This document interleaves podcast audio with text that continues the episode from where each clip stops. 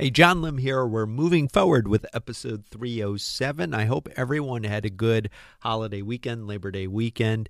And uh, it's hard to believe for me. I I always get a little bit out of sorts around this time of year. Uh, I think more so this year than in prior years. But uh, when I was a kid, I was associated this time of year with the end of summer vacation, going back to school. This year, has been even more weird, obviously, for everyone, but it, it just felt like we went from uh, winter to spring to summer, and now we're into fall. Uh, you know, I'm still uh, socially distancing. I'm still working from home a lot. So really, the the major shift for me has been just the the, the weather. It's longer daylight during the summer hours. Now we're getting into fall. The days are getting shorter, and uh, my allergies are acting up. So I'm feeling a little bit tired, but I always feel a little bit low energy around this time of year. In fact, I almost decided to skip this this week's episode, but I rarely uh, take a break from the podcast. I like to keep a fairly consistent schedule. And uh, when I do take a break, it's usually something that's planned. So I'm going to push through and just share some random thoughts. So this has been quite a week. Yesterday uh, started out all right, but Tuesday, I, first of all, I forgot it was Tuesday. I, whenever we have one of these three day weekends, for me, they're not always that different.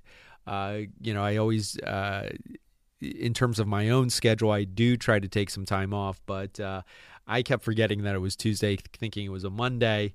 So yesterday, uh, I um, actually had a blowout on on my car. The the rear tire blew out while I was on the highway of all places. Now I've had this happen before, uh, and I just don't always have the best luck with tires but I've had uh, two other occasions where this has happened actually on the highway, and that's probably the worst place to have a blowout. But um, so what I did was, uh, fortunately, there wasn't a whole lot of traffic, and uh, I can share with you what the experience is like. And it's one of those things where you go through these two stages. The first stage is that you hear kind of like a whoop whoop whoop whoop whoop sound, and that's letting you know that uh, there's something wrong with one of your tires. So I heard that and then I started. I was actually in the um, left lane, and I started pulling over. I wanted to pull over to the right lane because the left lane is is typically where you know uh, people are driving faster. So I, I crossed lanes. Unfortunately, there wasn't a lot of traffic, but as I was crossing, that's where I heard the pop. And that's when I knew that the tire had just blown out, and I was able to pull over to the um, to the uh, side of the road. And it, it can be a scary thing if you've never had this happen um, and uh, I, you know, one of the things that I do want to learn at some point is how to change a tire. I think it's probably one of those life skills that everyone should know how to do. Uh, but I didn't want to mess with it at that point. And so, uh, fortunately, I have roadside assistance uh, with my car insurance. So I was able to call my insurance company. And now, what, what I wasn't sure was going to happen. Now, I've had this happen twice before, but never in the situation that we're in now, a pandemic, I've never had to uh, call for roadside assistance. I didn't know what that was going to be like. So I called my insurance company, and everything is automated. And you may have noticed that when you call places, uh, you know, a lot of times because of the the pandemic, uh, staffing is not as uh, you know robust as it normally is, and it's a lot of automated messaging, which can be both good and frustrating. But I have to say, this experience wasn't bad. I was worried because the last time this had happened, it took about three hours for roadside assistance to come. But today, uh, my insurance uh, phone, the the phone, uh, I'm trying to collect my thoughts. The insurance company's answering uh, was was all automated, so I punched the numbers and basically went through the menu, and it was fairly quick. And they actually said we're going to text you a link, and they texted me the link. I stayed on the phone. I was able to go through the link, and it was basically a simple form to fill out for roadside assistance, asking everything from where you are.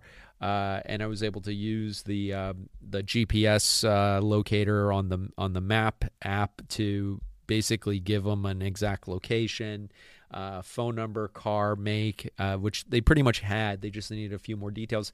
The which tire had blown out, and if I had a spare. So I was able to uh, put all that information in, and it was all done online, you know, through my phone. And within about a minute, I had a confirmed uh, service uh, uh, center that was going to dispatch a, a, truck immediately or dispatch someone immediately. And they came very quickly. They came, I want to say, in less than 20 minutes, which was, I don't think I've ever had a roadside assistance call that has ever come this quick before. And basically, what the person did was he, you know, he's contracted by the insurance company and he came and basically was able to you know he had an automated jack lifted up the car I got him the spare. He was able to switch it out really quick and that was it. That was that was it. And and so I mean that's the benefit of having something like roadside assistance.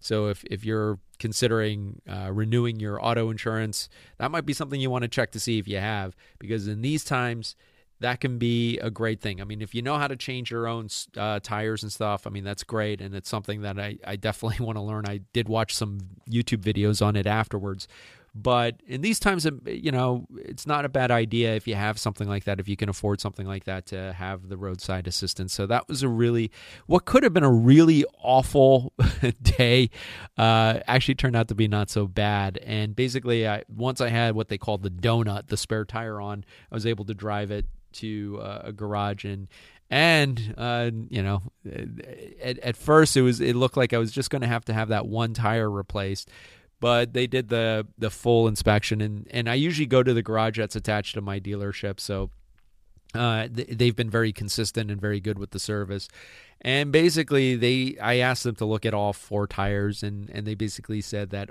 the four tires and they're pretty old they've been on the car for a while they they're pretty much in a state of uh, uh, rot or decay uh, a little bit, uh, such that eventually they're going to get to the same point that that rear tire was when it blew out. So yeah, it was a big bullet to bite to have to replace all four tires, but I figure, you know what? Better safe than sorry.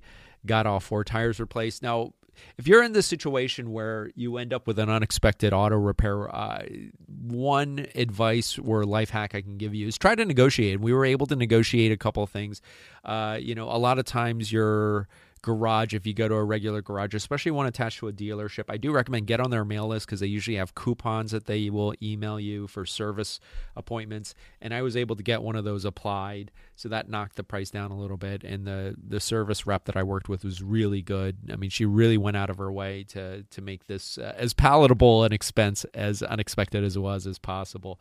So I mean, these things happen, but uh, the other thing to kind of talk through, especially when it comes to tires, is that uh, if you do uh, go to a dealership garage, sometimes you may be paying a little bit more than if you were going to an independent garage. But one, one of the nice things was that I was able to kind of uh, establish that these tires are under warranty for two years. That includes any future blowouts, in which case I would only have to pay a small fee as opposed to you know the the full price of replacing the tire. So look into those things. You may not be aware that tires sometimes do have warranties. Um, but so that was my, I spent a, a, big part of yesterday with that, but it could have been a lot worse. And so, I mean, looking back on yesterday, it wasn't as horrible as it could be. I want to share a couple of other things that have been going on. Last week, shortly after I recorded episode 306, I saw that one of my friends had posted on Instagram that she was participating in something called PitMad. It's hashtag PitMad. And basically, it was a day uh, where you pitch to literary agents on Twitter using the hashtag PitMad. And uh, it was really interesting. I actually decided at the last minute, I think it was on, if I remember, it was either on a Tuesday or a Wednesday. I can't remember off the top of my head.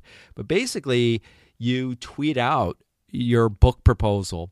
Uh, and and you have to get it within the characters of the tweet and no images or links or anything like that. And if an agent or editor or someone from a publisher likes your proposal, they like your tweet, they're opening the door for you to contact them and send them a query letter or a, a proposal or your manuscript. So it's a very interesting, innovative way to use social media for agents to discover new writers and for writers to try to land an agent or get the attention of a publisher if they want to pursue traditional publishing.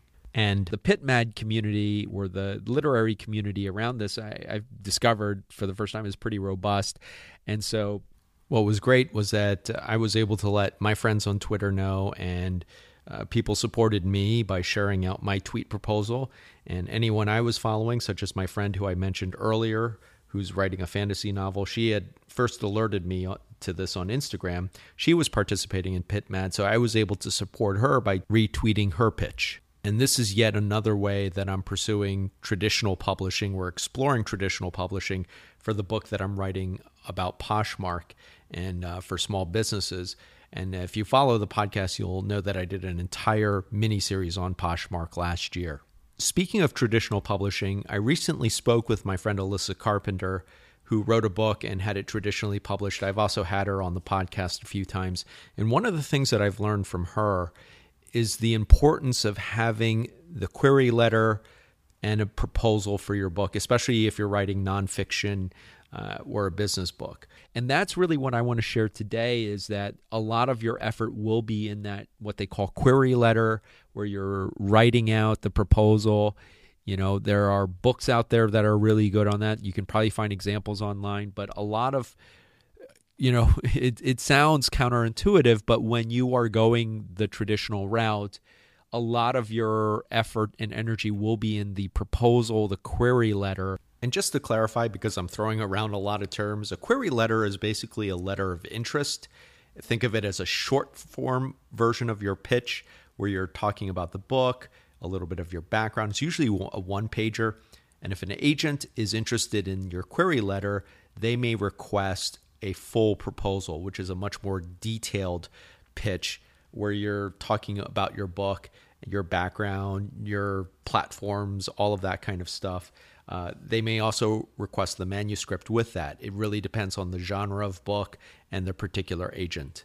So I've been learning these things as I've been going through the process of pitching literary agents. And again, this is a marathon, not a sprint. Uh, a lot of the literary agents, you know, eh, they can take up to three to six weeks to hear back from. Oftentimes, you won't hear back at all.